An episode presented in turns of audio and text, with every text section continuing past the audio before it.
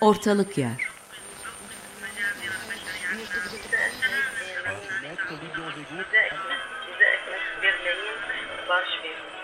Kuşaklar arası bir telefon hasbı hali.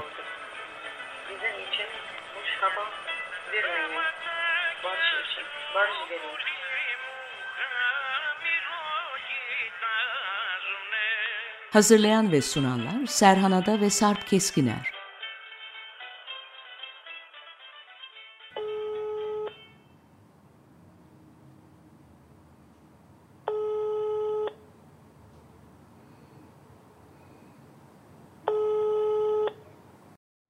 Merhaba hocam.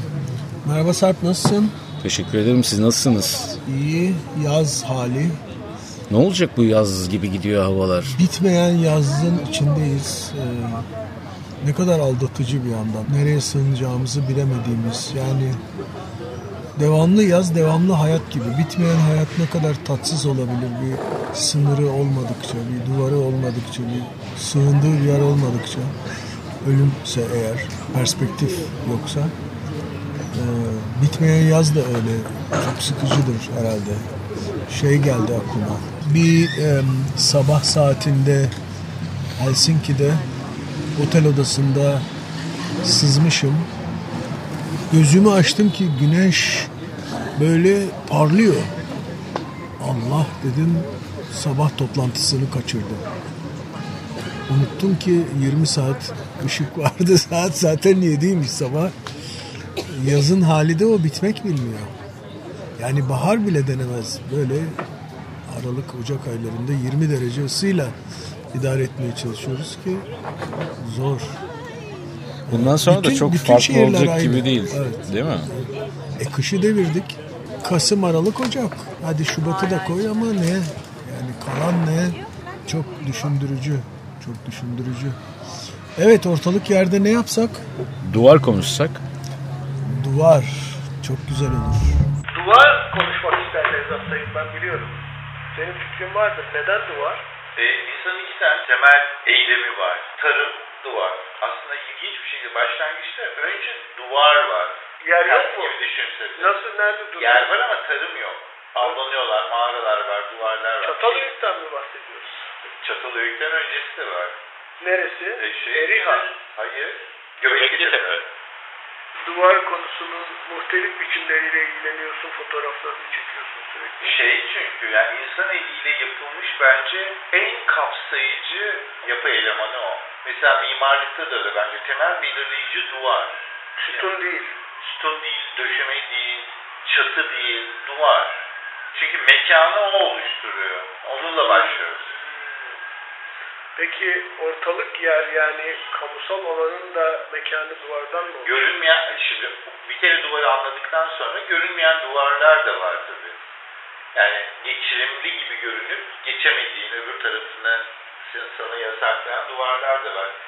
Malzemesiyle hissi arasında bazen ters bir Nazım'ın duvarı gibi yani buz gelir. Tabii. Fol'da Nevzat Sayın'ın editörlüğü olduğunda o duvar sayısı yapmıştı. Çok da bir bereketli. Jean-Paul Sartre'dan bu tarafa çok bereketli. Bir yandan da ortalık yerin en büyük düşmanı ama bir yandan da belki haddini bilmesini sağlayan bir şey. Ne dersin? Duvar hat koyan bir unsur mu? Yani sınır dediğin duvar değil mi? Bir anlamda duvar evet dikenli tel belki mülkiyeti de belirliyor ama duvar kesinlikle öyle. Duvarın atası çit herhalde. Evet. Sınırı koyma anlamında. Evet. Sınırları ne zaman koymaya başlıyoruz diye düşündüğümde çocukluk duvarları var. Duvarla belki en organik ilişkiyi kurduğumuz dönem çocukluğumuz. Değil mi? Yaşadığımız yerin sınırlarını anlamamız. Kurumların sınırlarını Televizyonun anlamamız. olmadığı zaman bence dış dünyanın yansıdığı tek ekran. Ee, Sadece gölgeler değil, yaprakların oyunları da dahil hayal gücünü daha fazla tetikleyen bir şey olamaz. Bir yandan da ortalık yerin tanımı duvar olmadan yapılamaz. O da sınırsız yaza benzer yani. Sınırsız ortalık yer. Manasız bir şey. Yani onun görünmeyen duvarlarından bahsetti ya Nevzat Sayın. Evet. Duvarlar görünen duvarlar. Evet. Görünmeyen duvarlar. Her ikisi de sınırsızlar. Çocukluk duvarlarına geri dönecek olursak o sınır atlamanın illegalliği hani duvarın arkasındaki erik ağacı. Çekiciliği. Duvarın bir yerinde delik açıp sınırın öbür tarafına geçme, işgal etme, el koyma. Ama aynı zamanda yaşadığın yeri değiştirebilme pratiğini deneyimleme. Değil mi? Çocukluk için, çocukluk döneminde ne kadar önemli, ne kadar tabu yıkıcı. Yani düşünüyorum bir yandan sığınmak anlamında çok koruyucu. Öbür tarafta da Foucault'diyen anlamda da daraltıcı, kısıtlayıcı ve kapatıcı. Onunla da onsuz da olunmuyor. Şimdi sen söyleyince 89'da hepimiz nasıl heveslendik. Duvar yıkıldı, o meşhur duvar. Benim Berlin İskender Meydanı şiirimde var. Ee, duvarın üstünden atlarken kesili veren gepe genç hız. Baya tırmanıp karşıya geçmeye çalışanlar vardı. Düşün ki ömür boyu onu bir engel olarak görüp kafa patlatıp etrafından, altından, üstünden geçmeye çalışanlar vardı. O duvar yıkıldı ve tekrar duvarlar dünyasını yaşıyoruz. Duvarı aşmak isteyenlerin bulduğu yaratıcı gerilla taktikleriyle ilgili bir belgesel izledim. Berlin duvarını aşmak isteyen. Bunların arasında birkaç tane örnek çok dikkat çekici. Şimdi şeyi biliyoruz. Yani hızlı geçip atlamak. Bir boşluk bulup atlamak genelde ölümle sonuçlanıyor. Ama eee, helikopter yapıp başaranlar var. Bireysel Evet, helikopter. ormanın içerisinde aylarca bir helikopter inşa edip tek kişilik uçuş için bu şekilde kaçmayı başaranlar var. İşte bu da hayal dünyasını tetiklemesiyle ilgili bir yandan. Doğu ve Batı arasındaki bir metro hattında kullanılmayan durağı e, saklanma noktası haline getirip oradan geçmeyi başaranlar var. Çok ilginç öyküler var. Mesken olarak duvardan bahsettik. Duvarı mesken edinen kim var? Ünlü. Duvar üstünde yaşamış uzun bir süre. Kim? Marian Faithfull. Öyle mi? Hem de ne zaman? Meşhur Broken English albümünü kaydetmeden hemen önce bir duvarın üstünde yaşıyor Marian Faithfull. Bayağı Junkie'ken. edinmiş yani Evet. kendini. Evet. Duvar da duvarmış hani. Müthiş. Hayır şimdi düşünüyorum hmm, uzunluklarıyla tarih boyunca olmuş bütün duvarlarla yarışan duvarlar var. Amerika Birleşik Devletleri ile Meksika sınırı. Filistin'i zaten kapanmışlığını iyice çevreleyen sınır. Çok eskiden bu e, Indian Reservation, Kızılderilileri kapatan duvarlar. Neye yarıyor, neyi tetikliyor aslında? Aşmayı tetikliyor. Değil mi bir yandan da? Tabii. Bilgisayardaki güvenlik duvarının adı ne? Firewall. Ortalık yer. evet. Ee, kimin duvarı? The Who. The Who, Kings, Canterbury grupları yani Britanya'nın müzik tarihine inşa etmiş olan grupların neredeyse üyelerinin tamamının babaları duvar ustası, duvarcı, bricklayer. Öyle mi? Meslekleri oymuş. Evet, yani. hatta onlar da babalar da peşlerinden oğullarını sürüklemeye çalışıyorlar. Sen de duvarcı ol, iyi kazanırsın. Ama bakıyorlar ki babalarının duvarcılıktan kazandığının kat be kat fazlasını kazanmaya başlıyorlar. İşte o zaman Tablo pop değişiyor. müziğin tablosu değişiyor. Fakat şunu unutmamak lazım. Yani işte o işçi sınıfı köklerini unutmadan o müziği inşa etmek. Evet. Çok önemli bir nokta o. Bu müzisyenlerin en çok referans aldıkları, sevdikleri prodüksiyonların e, önde gelenlerinden biri de Phil Spector'ın sound'u. Ona ne deniyor? Wall of Sound. Yani Phil Ses, Spector, ses duvarı. Phil Spector kanallarca kayıt yaparak bir ses duvarı örüyor. Onun prodüksiyonun alameti farikası o. Yani onlarca yaylı, onlarca per- perküsyon. Üst üste yan sürü- yana falan evet, mı? Evet, evet. Bunları üst üste bindirerek aslında bir tür ses duvarı oluşturuyor. Ama bu duvar ustalarının çocuklarının da Wall of Sound'la büyüyüp e, bunu örnek alıp kendi müziklerini yaratmaları, inşa etmeleri de ortalık yerin konusu gibi görünüyor duvar itibariyle. Peki şöyle bir fazla düşünmeden aklına geliveren duvar hangisi? Berlin hariç. Dünyada mı? Yok senin hayatında. Benim hayatımda. Ramazan Mandiz'in duvarı. Kimmiş o? Ramazan Mandiz bir gündelikçiydi. Bizim çiftliğe e, ne zaman duvar örülecekse, işte kanal patladı beton dökülecekse e, neredeyse hiç Türkçe konuşmuyordu. Konuş, yani Türkçe konuşuyordu. Mandiz de mühendis zaten. Ha on, ondan zaten mühendis kestirme. Ramazan. Mandiz yani. Onun ördüğü duvarlar hala duruyor bizde sapasağlam.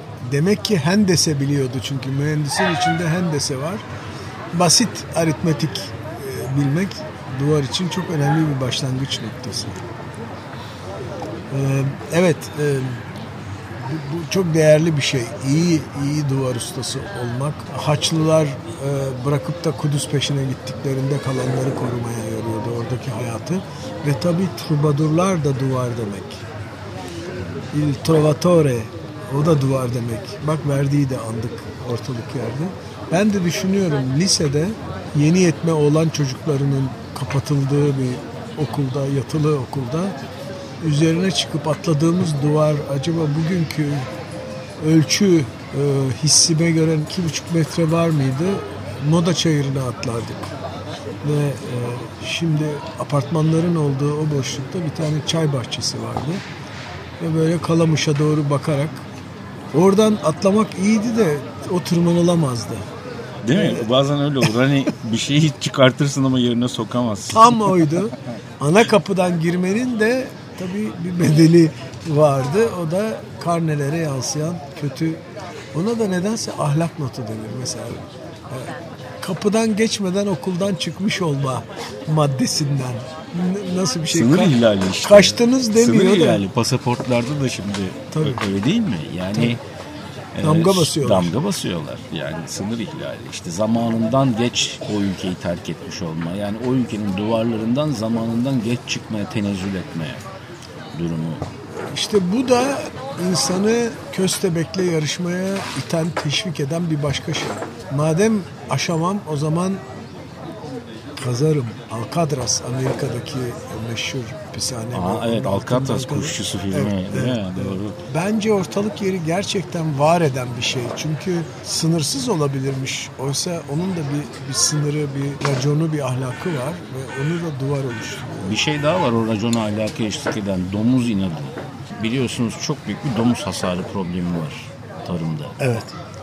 Özellikle Mısır'a danenin sertleşme döneminden önce musallat oluyor ve domuz şunu yapıyor. Yaban domuzları ailecek geliyorlar. Yani sürü halinde geliyorlar artık. Dağdan iniyorlar. Ne yapıyor? Çok ilginç. Sapın en dibine ısırıyor. Oradan koparıp deviriyor. Bunu düşürüyor önce. Düşürüp yiyor. Bunun için neler icat edildi? Elektrikli çitler, beton duvar örenler oldu. O da o sınırı işgal edip besine ulaşmaya çalışıyor ya. Kazıyor altından giriyor. Ne kadar beton dökerseniz önemli değil. Bu sefer tünel kazarak giriyor. İşte o da köstebekle yarışma psikozuna giriyor demek ki. Evet. Hay domuz. Çok güzel bir İngiliz grubu vardı. Matching Mall diye biliyor musunuz? Öyle mi? Evet. Evet. Yani yer altında birbiriyle karşılaşan, çakışan köstebekler. Leonardo'nun öyle bir Sforza Conte'na yazdığı şeyde öyle diyor. Çok güzel köprüler kurarım. Düşmanınızı takip etmek için toplarsınız gelemezler. Dereleri geçemezler. Yer altından kanallar kazarım diyor. Ve en sonunda da eğer uygun görürseniz herhangi bir heykeltıraş kadar büyük başarıyla e, malikanenizin bahçesine babanız efendimizin de Tunç'tan bir heykelini dikebilirim diyor Leonardo. Sforza dükünü kim hatırlıyor? Leonardo'yu kim bi- bilmiyor. Böyle. Hackerlar her zaman hatırlanır. Bir de duvara toslamak var değil mi? Head on mu? Bu duvar metaforu ta Sartre'ın egzistansiyel varoluşçu yaklaşımından itibaren duvarın hayatımıza getirdikleri ve hayatımızdan kaldırdıkları. Bu kadar gerekli, bu kadar da sınırlayıcı bir şey gerçekten. Yani onsuz düşünebilir misin mekanı? Ama bir yandan da ayırmak, izole etmek, tecrit etmek, hapsetmek, El koymak. öldürmek, sahiplenmek anlamında da bu kadar vazgeçilmez bir şey. Duvarlarını yık derler mesela değil mi? Evet, evet, Yani Nevzat Selim'in görünmez duvarları. evet. Onlar Aslında tabii diğerlerinden daha sağlam kesinlikle. Yani değil mi? Evet. Aslında bu şey duvara toslama hikayesinde de birisi neden duvara toslar? Ne sebeple? Yani duvara toslamak istiyorsa toslar.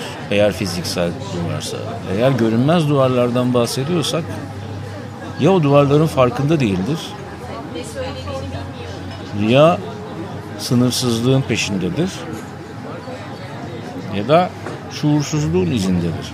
Yani çarelerin de aslında ya da çözüm seçeneklerinin de aslında sınırı olduğunu hatırlatması bakımından çok enteresan ve galiba diğer canlılar kendi duvarlarını görünmeyenler dahil insan denen e, hayvandan daha iyi biliyorlar. Canlıdan diyelim hadi kibarlığı elden Ve bırak. o olguyu daha iyi yönetiyorlar. Evet. Onunla geçinme konusundaki ilişkileri çok daha iyi.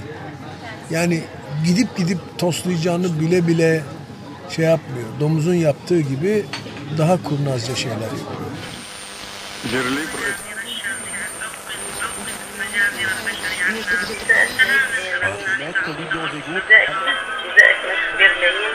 Barış verin. Bize kendi kendimizden razı olduk. Bizim için hoş hava vermeyin. Barış için, barış verin.